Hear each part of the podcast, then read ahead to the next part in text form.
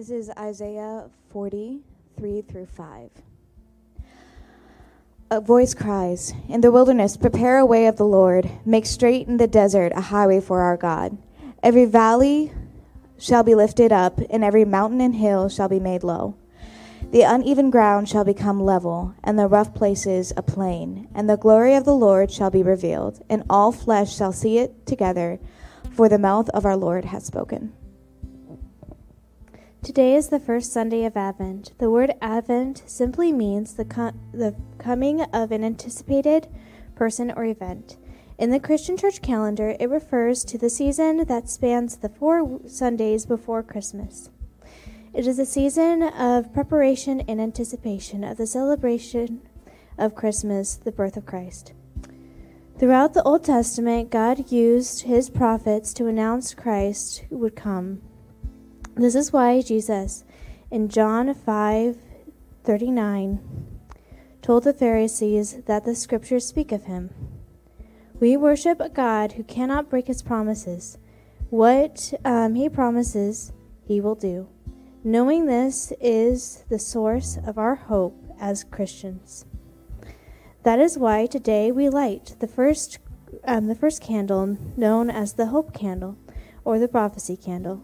We light it with a deep sense of hope that God is with us and always fulfills his promises, which includes the second coming of Christ.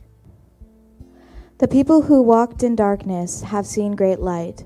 Those who dwelt in the land of deep darkness, on them a light has shone. Let us pray. Dear Father God, thank you so much that we can gather here today just to um, have this time and remember you. Um, Father God, um, I just pray that as we go into this season of Advent, I pray that even in the times where we feel silence, God, I just pray that we will remember that you are not far from us. Father, I just pray that we will trust you throughout everything. In Christ's name, amen.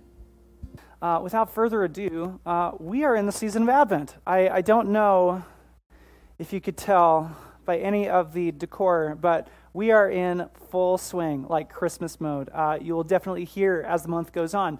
Uh, we are going to have Christmas songs being sung uh, in this whole entire month. Uh, and hopefully, we will have just enough snow where it's fun for the kids and tolerable for the adults. yeah? Amen. Uh, and so, uh, yeah, what are you looking forward to? I want to ask this question What are you waiting for? That, that wasn't a rhetorical question. What are you waiting for, Ed? Relief. Okay. Anybody else? What are you looking forward to? Joa. Yeah, that's what I'm talking about. Enough to build bricks uh, anybody else? One more. Rest. Yeah. Oh, let's wait for it. the season's just getting started. uh, yeah, no, those are really good things uh, to look forward to, uh, to wait for. Uh, I know when I was a kid, around this time of year, I I actually really looked forward to the presents. I was surprised that with the kids that we had in here, nobody said presents, but I guess I'll, you know, take the blame on that one.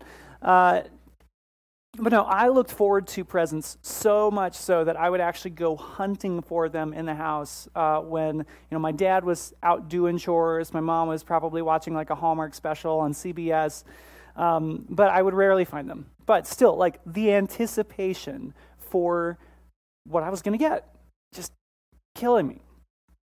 And so as we enter this, this new Advent season, as we enter this new sermon series, um, we're going to walk through the season of Advent together as a church family.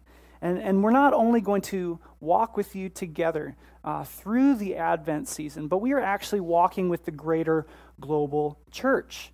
Um, you see, in these weeks leading up to Christmas Day, the weeks of Advent, um, this is something that the church has celebrated as early as, I think, late fourth century, about 380 AD.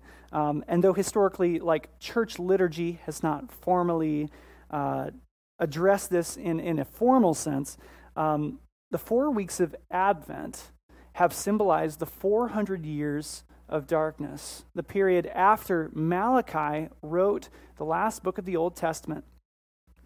And when the Gospels in the New Testament Matthew, Mark, Luke, and John. So this is known as the intertestamental period, the 400 years of silence and waiting. So, as we enter and celebrate this season of Advent, we are somewhat stepping into the shoes of God's people from the past. Whereas they anticipated uh, the first coming, we are anticipated his second coming. Where they are looking forward to his arrival, we are looking forward to his return. So, this morning, as we worship God together through his word, uh, let's open up our Bibles to Deuteronomy chapter 18, uh, verses 15 through 19. Now, Deuteronomy is the fifth book of the Old Testament. And it actually is the final book of Moses. He wrote the first five books, and that's known as the Pentateuch. And so these five books are also referred to as the law um, because they contain laws and instructions given by God through Moses to the people of Israel. And now you might be thinking, uh, Jake, you just pointed out the decorations. Like, it snowed a couple weeks ago. Shouldn't we be talking about like the Christmas story? Like, shouldn't we be addressing like Mary and Joseph, the shepherds, the angels, the three wise men, and baby Jesus? Well, actually, the first five books of the Bible, they set up the foundation for the arrival of Jesus in, uh, in that God chooses and brings into existence the people and nation of Israel. And so, as God's chosen people, Israel uh, becomes the medium by which God is going to bring about and preserve the Old Testament that we have right here. The people of Israel would be the recipients of God's covenant promises, and they'd be the people through which He would incarnate into human history to become the Messiah. That He would not only save the people of Israel, but he would save the entire world.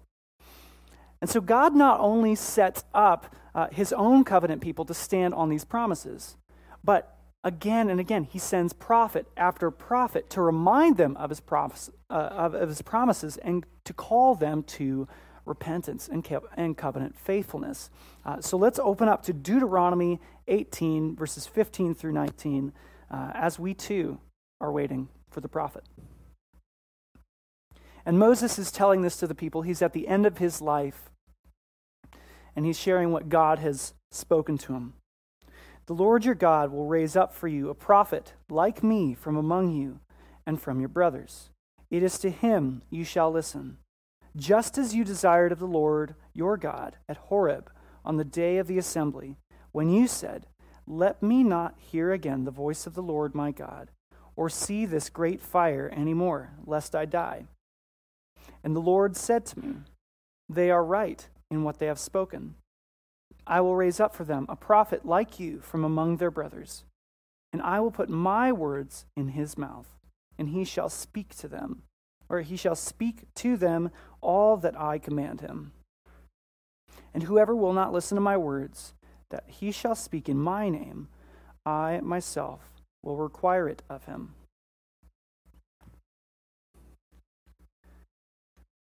So, as I, as I mentioned, throughout the Old Testament, all the way from the fall in Genesis 3 to Malachi 3, uh, God uses prophecy to point towards the redemption, restoration, and ultimate salvation of his people. But what is prophecy? And what are prophets? Like, who else in here, when you hear those terms, you, you kind of think uh, some fortune teller with a crystal ball or in some cases, you think of a cult leader, or if you're into fantasy, Gandalf. See, we're, whereas throughout the world and in world cultures, that is how prophecy is displayed. That's not what it means in the Bible. You see, prophets served as the spokesmen for God, communicating his will to his people, calling them to repentance of sin and encouraging them to walk with him in covenant faithfulness. Now, while the biblical prophets did sometimes speak about future events, uh, they were far more than just mere fortune tellers. Uh, they were actually forth tellers. And, and forth telling, uh, that is to proclaim a message directly from God, authoritatively, with clarity, truthfully. And you see, the prophets of God were Israelites who had radical encounters with his presence. And they were sent by God to go and speak his word on his behalf. And I didn't mention this earlier, but when it comes to Moses, uh, he's actually considered to be Israel's greatest prophet. Um, Moses is an Israelite uh, who, you know, by God's providence, is rescued from mass infanticide and is adopted by, of all people, Pharaoh's daughter. And so when he gets older, he's, he's grown up a little more, he sees an Egyptian master beating an Israelite slave. And so he rushes in, kills the guy, buries him, and runs for his life because of what he's just committed. He spends about 40 years uh, in the wilderness as a shepherd, and he encounters God in a burning bush that isn't being consumed by the fire. And so God commissions him to go and set the people of Israel free from slavery in Egypt. So then Moses goes, uh, reunites with his brother Aaron, and they end up performing miracles to try to convince Pharaoh to let God's people go. And Pharaoh is obstinate. And so God ultimately ends up sending 10 plagues to kind of force his hand. And so Pharaoh finally relents. Uh, Moses is able to lead the people out of Egypt into freedom. Uh, he goes up and comes down from Mount Sinai with the Ten Commandments for God's people. Now, if that's not like one of the greatest prophet origin stories ever. Like, you part a sea. Like, I don't know what is. And, like, Israel, according to the Bible, had over 60 recorded prophets. So Moses is like one of the early and still one of the top. And for the most part, as we, as we look at the role of the prophet, what prophets cared about most was the covenant relationship between God and the Israelites. And so, as God had rescued and recovered his people from slavery in Egypt, he also invited them to become a nation that would represent his character to the rest of the world. And so, this covenant relationship required that all Israelites would give their allegiance and full trust to God. But unfortunately, as we read through the rest of the Old Testament and throughout the Bible, that doesn't happen. Israel's leaders, their, uh, their kings, and even their priests fail and they fall and they lead people astray and they break God's covenant. And this is where the prophet comes in. The prophet comes to remind the people of their role in the covenant. And so they do this in three primary ways. Uh, the first thing they do, uh, seeing as they are sent by God, prophets would be constantly uh, confronting the people for violating the terms of the covenant with God. And so these violations consisted primarily of idolatry. Idolatry is taking something that is not God and putting it in the place of God. Uh, they would confront them for uh, engaging in un, uh, unsanctioned alliances with foreign nations as they would begin to worship the foreign gods. Uh, and they would also be confronted about allowing for certain injustices to take place. Uh, one example of this is Amos. He's one of the minor prophets. And so he calls out the Jews in the northern kingdom for abusing. And the words that he uses, uh, he says, trampling the poor, crushing and extorting those who are in the most dire need, while simultaneously addressing and condemning them for their idolatry that is, the worshiping of false gods instead of giving their whole heart to God. Second, the prophets also called for the people to repent. Uh, now, we've talked about this here at Riverwood before, what repentance means, but for those of us uh, perhaps that are unfamiliar with the term, you know, or for some of us who kind of get this idea that, like, uh, uh, some guy on a street corner yelling at people with a sign that says the end is nigh on him, you know, he's just, oh, avoid that guy. You know, to repent literally means to turn around. This call to repentance wasn't just, uh, don't do this or else, but it was also a reminder of God's mercy and willingness to forgive if they would just confess their sins and change their ways. But again, often, we see Israel would enter this kind of downward spiral of being enslaved to sin, cry out to God for help. God comes to the rescue. Thank God, forget God. What's this shiny new sin? And so essentially, this would be a cyclical pattern for generations to come. Uh, and it usually went from bad to worse uh, as the Israelites nearly uh, thrust themselves into exile every time they could under the rule of other nations. And the third thing that prophets did primarily uh, was they would announce the consequences for breaking the covenant, which would also be referred to as the day of the Lord. Now, they emphasized how God would deal justice against Israel for their own corruption, as well as the violent nations that surrounded them.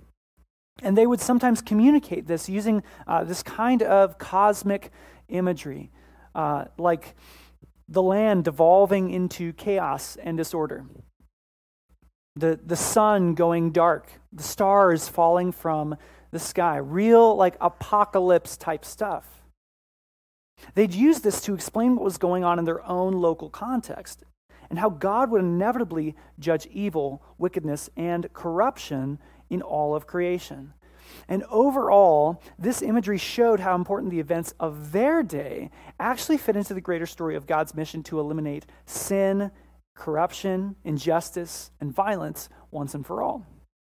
They cared about both the present and the future, which this kind of imagery allowed for them to talk about both at the same time. But this not only pointed to judgment and consequences and exile, it also pointed toward the future hope and the return of those uh, in exile to the new Jerusalem, which is in the end, which would resemble uh, a new Garden of Eden, like in the beginning, with everyone living in peace with each other, uh, like all of the rest of creation, under the reign of a Messiah who would ultimately restore the kingdom of God in the new creation. And the prophets weren't like all profound, like persuasive speakers. Uh, while, while some were, uh, others tended to live on the outside, on the margins, uh, often performing strange but symbolic public feats to communicate what God was wanting the people to hear as they were confronted with their sin and as they were pointed back to their covenant relationship with Him. And as some of these stunts were like extremely odd. Like I'm talking uh, the prophet Ezekiel. Uh, what he did was he like just laid in the dirt, basically built a model of Jerusalem being attacked by Babylon. Uh, and the prophet Isaiah walked around naked for three years to symbolize the humiliation of the exile. You want to know what's even weirder than that? The people didn't even pay attention and they ignored them. Especially, they were, they were shunned by the leaders, uh, and some were even killed because of the warnings they brought. And they weren't taken seriously until the warnings came to pass in the Babylonian exile. And so the overarching story of the prophets uh, would be one of both warnings of sin and exile, and hope of redemption and restoration. And God's prophets were his mouthpieces, his ambassadors to those who were far off from him. And, and for some of those who are a little more uh, well read in our Bible, you might be thinking, well, Jake, what about Jeremiah? Like, he was pretty reluctant to go and speak harshly and confront his people. And what about Jonah? Like, God told him to go preach the message of repentance to the Ninevites. And he just straight up, like, turned and ran. Like, I saw that Veggie Tales. I saw it too in theaters. Um, can't tell if that's a brag or not. Uh, but, but one thing we have to remember is that while God chose his prophets, um, he didn't choose them on a, on a degree of like, oh, this is the most uh, qualified candidate for the job. You're hired or voluntold. Uh, no. Uh, it actually had nothing to do with the person, it had everything to do with the message. And God, as we see throughout the whole of Scripture, regularly chooses flawed and extremely messed up people to communicate his perfect and timely message. And even in cases of Jeremiah and Jonah, uh, Jeremiah could not resist the divine compulsion to get the message to the people. And with Jonah, uh, he got caught in a storm, swallowed by a fish, spat upon the shore, and as much as he hated to do it, he preached a sorely lacking single sentence of impending doom to the Ninevites. And they reformed, like much to his surprise. If you read Jonah 4, you kind of see his disappointment in that. So, why does this matter?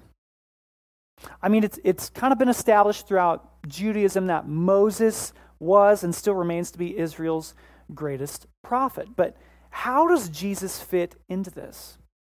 Well, let's look back at what Moses said.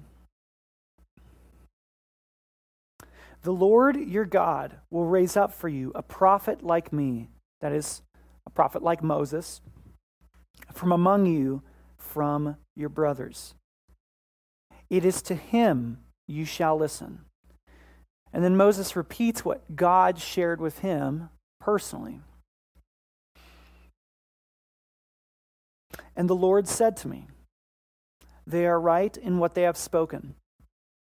I will raise up for them a prophet like you from among their brothers, and I will put my words in his mouth, and he shall speak to them all that I command him. And so Moses, as God's mouthpiece in this moment, speaks of a prophet like him. And in Moses' context, the people would have understood this prophecy to point to Joshua. Joshua came after Moses, and Joshua did all these things. But how does it connect to Jesus? Well, remember what I said about prophecy is that it often has a dual purpose. It, it tends to hold both the present and the future, um, the far off even, uh, future fulfillments in tandem. And keep in mind that Jesus was from among the people of Moses. He was fully Jewish. He was born impoverished. And he actually held a pretty common name. His name, Jesus, is the Greek transliteration of the Hebrew name Yeshua, or in English, Joshua. And even as Jesus meets that criteria on a basic level, like Moses, he likewise has face to face encounters with God. He gives people words from God. And he even has the power to forgive and free people from sin. And if we look at the surrounding uh, context of this passage, Moses is also dealing with two kinds of prophets. He's talking about true prophets and false prophets. You see, the true prophet will speak the words that God has given him, while the false prophet will presume to speak uh, the words that God himself did not, in fact, give him to say. True prophets, whatever they speak, will come to pass. False prophets will presume to say something prophetic sounding, but it will ultimately not take place. And so we're, we're not talking even just about uh, vague prophecies. Like vague prophecies are off the table. Like I prophesy you're gonna, you know, you're gonna get lunch today. Oh my gosh, he's right. I was gonna go get lunch. We had plans. Uh, I prophesy that you're going to take a long sleep sometime the afternoon, maybe, maybe this evening. You know, just very vague stuff. No, the prophets of God spoke in clear detail.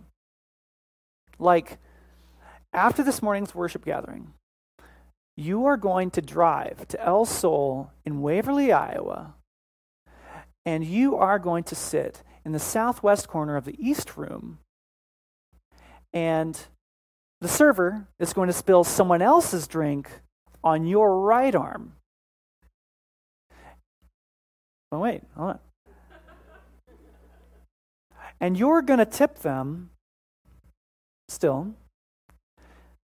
But instead of tipping them 15%, like you felt obligated to give, you're going to tip them 51% instead.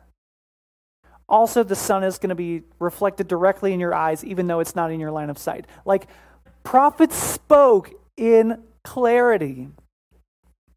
Like even Jonah's short but, but sweet, uh, yet 40 days and Nineveh will be destroyed. Nineveh will be overthrown. That was clear enough to get the message across. Mind you, in the Hebrew language, that's five words with that much clarity.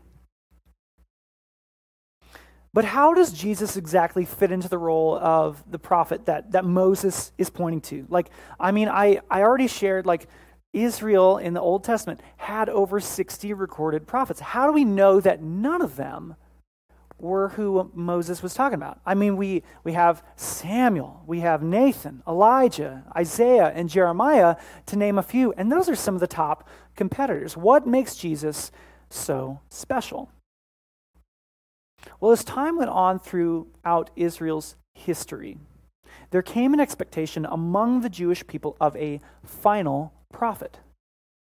And as far as what we can see from uh, all of the things attributed to Jesus in the New Testament, from what the crowd said, uh, his contemporaries, they, they said, This is the prophet Jesus from Nazareth of Galilee in Matthew 21 11.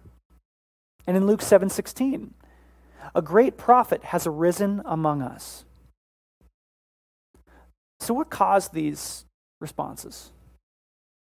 Most scholars will actually note that it wasn't primarily Jesus' ability to teach or even foretell the future, but based on unanimous testimony of his miracles.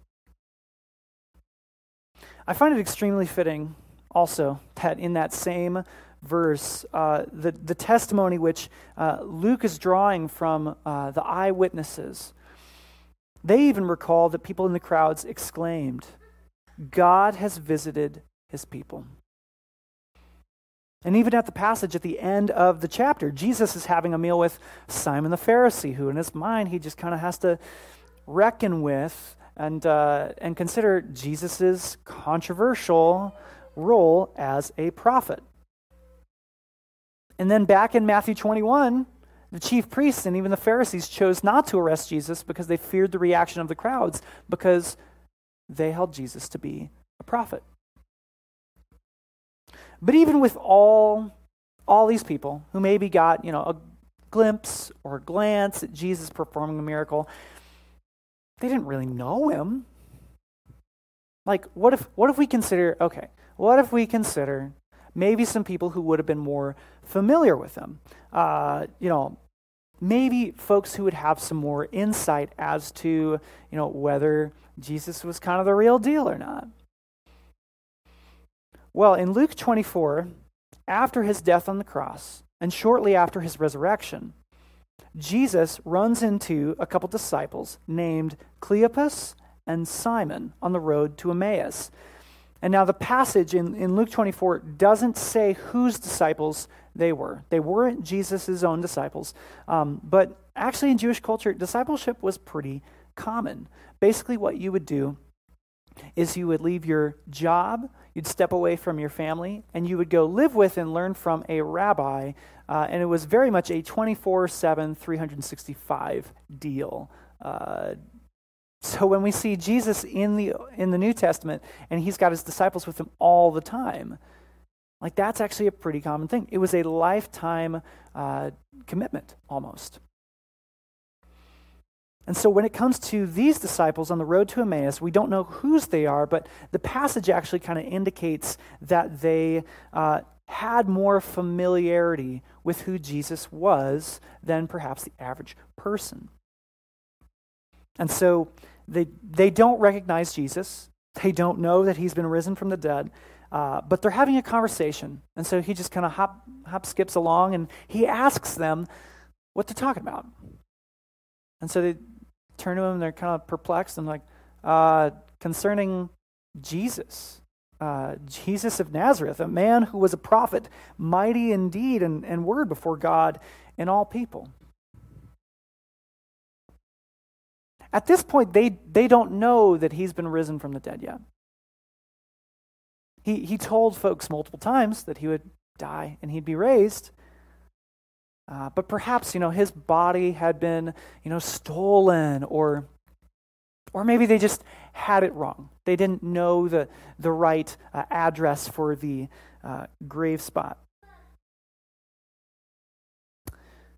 Nevertheless, before they even realize who they're talking to, and it takes them a while to figure that out, um, if you go to that passage in Luke 24, uh, they regarded Jesus to his face without knowing who he was a prophet, mighty in deed and word before God and all the people.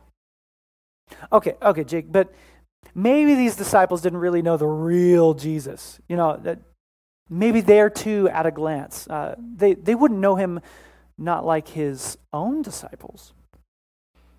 If anyone would uh, be able to verify whether Jesus was the prophet, whether Jesus was legitimate or just simply a fraud, surely they would have the tell all story, especially if there were some things that were being ascribed to Jesus that weren't entirely true.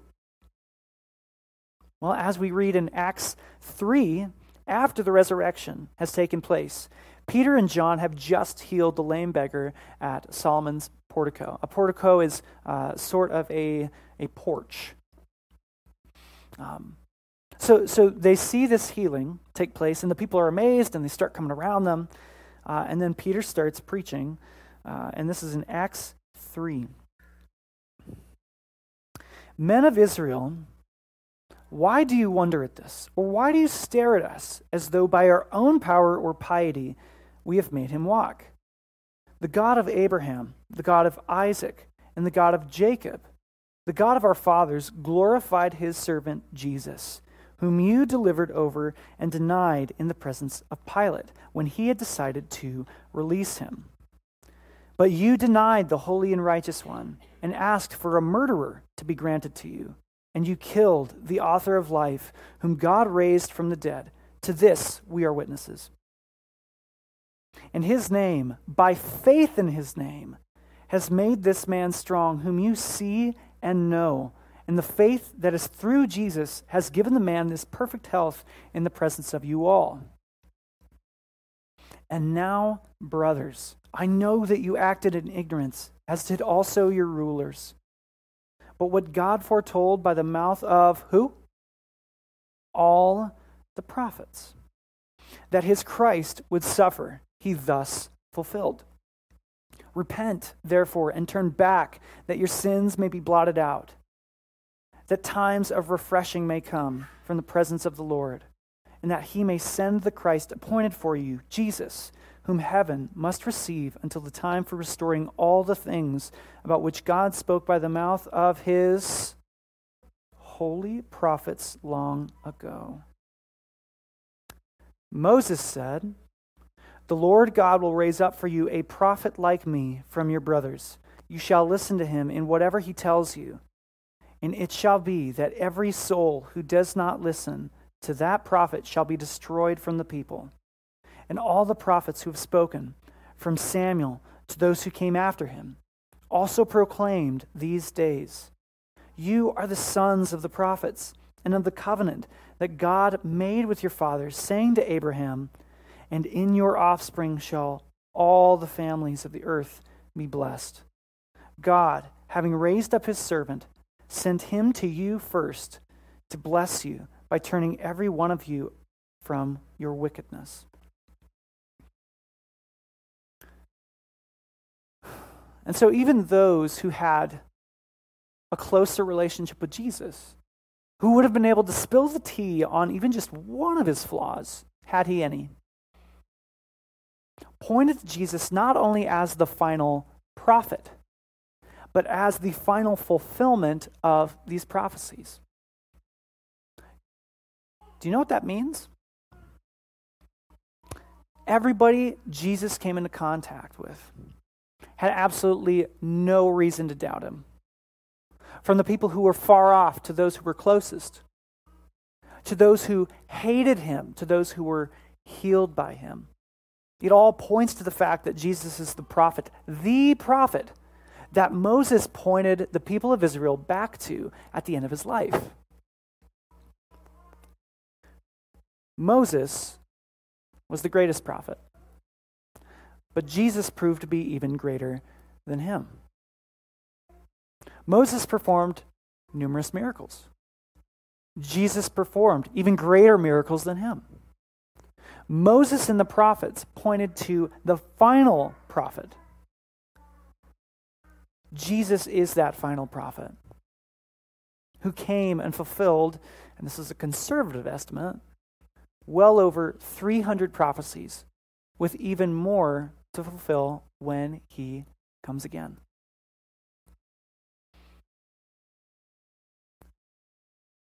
What are you waiting for? What are you looking forward to? I know that for some of us, Christmas time is something we really look forward to. Like we, we have our traditions. Uh, Grace's family, my wife, uh, they visited us this this weekend, and we did Thanksgiving and Andrew's family Christmas uh, in a span of like two or three days. That's a tradition I look forward to. And some of us have had our houses decked out with Christmas decorations since October. I know. I've seen them. Uh, but for others of us, uh, Christmas can be a really tough time. Maybe because there is relational tension with certain people. Or maybe because there's a special friend or family member who's not going to be able to take their spot at the table. I want you to know that Aaron, Bridget, the elders, and I really look forward to walking through this season with you. Remember, not only did we light the hope candle today, that is also the prophecy candle. And so, as the people of God uh, in the Old Testament looked forward to the coming Messiah as, por- as, as foretold by the prophets, who would bring them home from their exile, who would bear their griefs, carry their sorrows, be trans, uh, uh, be pierced for their transgressions. And as the first century witnesses also encountered this Messiah, who would be the Lamb of God, who would take away the sin of the world. Would you also look forward to him? Would you also place your hope in Jesus this morning? Would you look would you look to Christ as your all in all, as the as the one true prophet who says and does what he says he's going to do? Who has proved his unwavering faithfulness time and time again? Would you place your hope in him? I can't think of a better way for us to apply this passage and to set our hope in Christ than to take communion together this morning. As we move into uh, this time together, I just want us to make sure we know what we're doing and what we know this is all about. This is the gospel. This is the good news of what God has done to accomplish our salvation and redemption. That while we were dead in the ground in our sins against God and others, Jesus lived the perfect life that we should have lived. And Jesus died the death that because of our sin, we deserve to die. And he was buried for three days. And he was raised to life again by the power of God. If you are a Christian, and if you're a part of the Road family, or if you're, you're visiting with us this morning, uh, we invite you to partake in this with us partaking of the bread that is Jesus' body that was nailed to the cross in our place for our sins, and drinking of the juice that is Jesus' blood that was shed for the sins of many, that by it our sins are washed away and we are washed pure and white as snow. And if, if you're not a Christian, if you're not a follower of Jesus, if you, if you can't come to a place where I don't know if I can trust him as Savior, Lord, and friend. I just want you to know that we are so glad that you are here with us this morning, that we actually started Riverwood for you. And because we love you, because we want you to know him, at this point, we, we would actually ask you to abstain from taking the elements. Not to keep you from something or, or to put pressure on you, but because of what these elements mean. But if God is, is stirring something in you this morning, if, if He is perhaps by His Holy Spirit drawing you to Himself, even if you've been wandering for a while, I would invite you. Um, come, come to me after service or, or come to one of the elders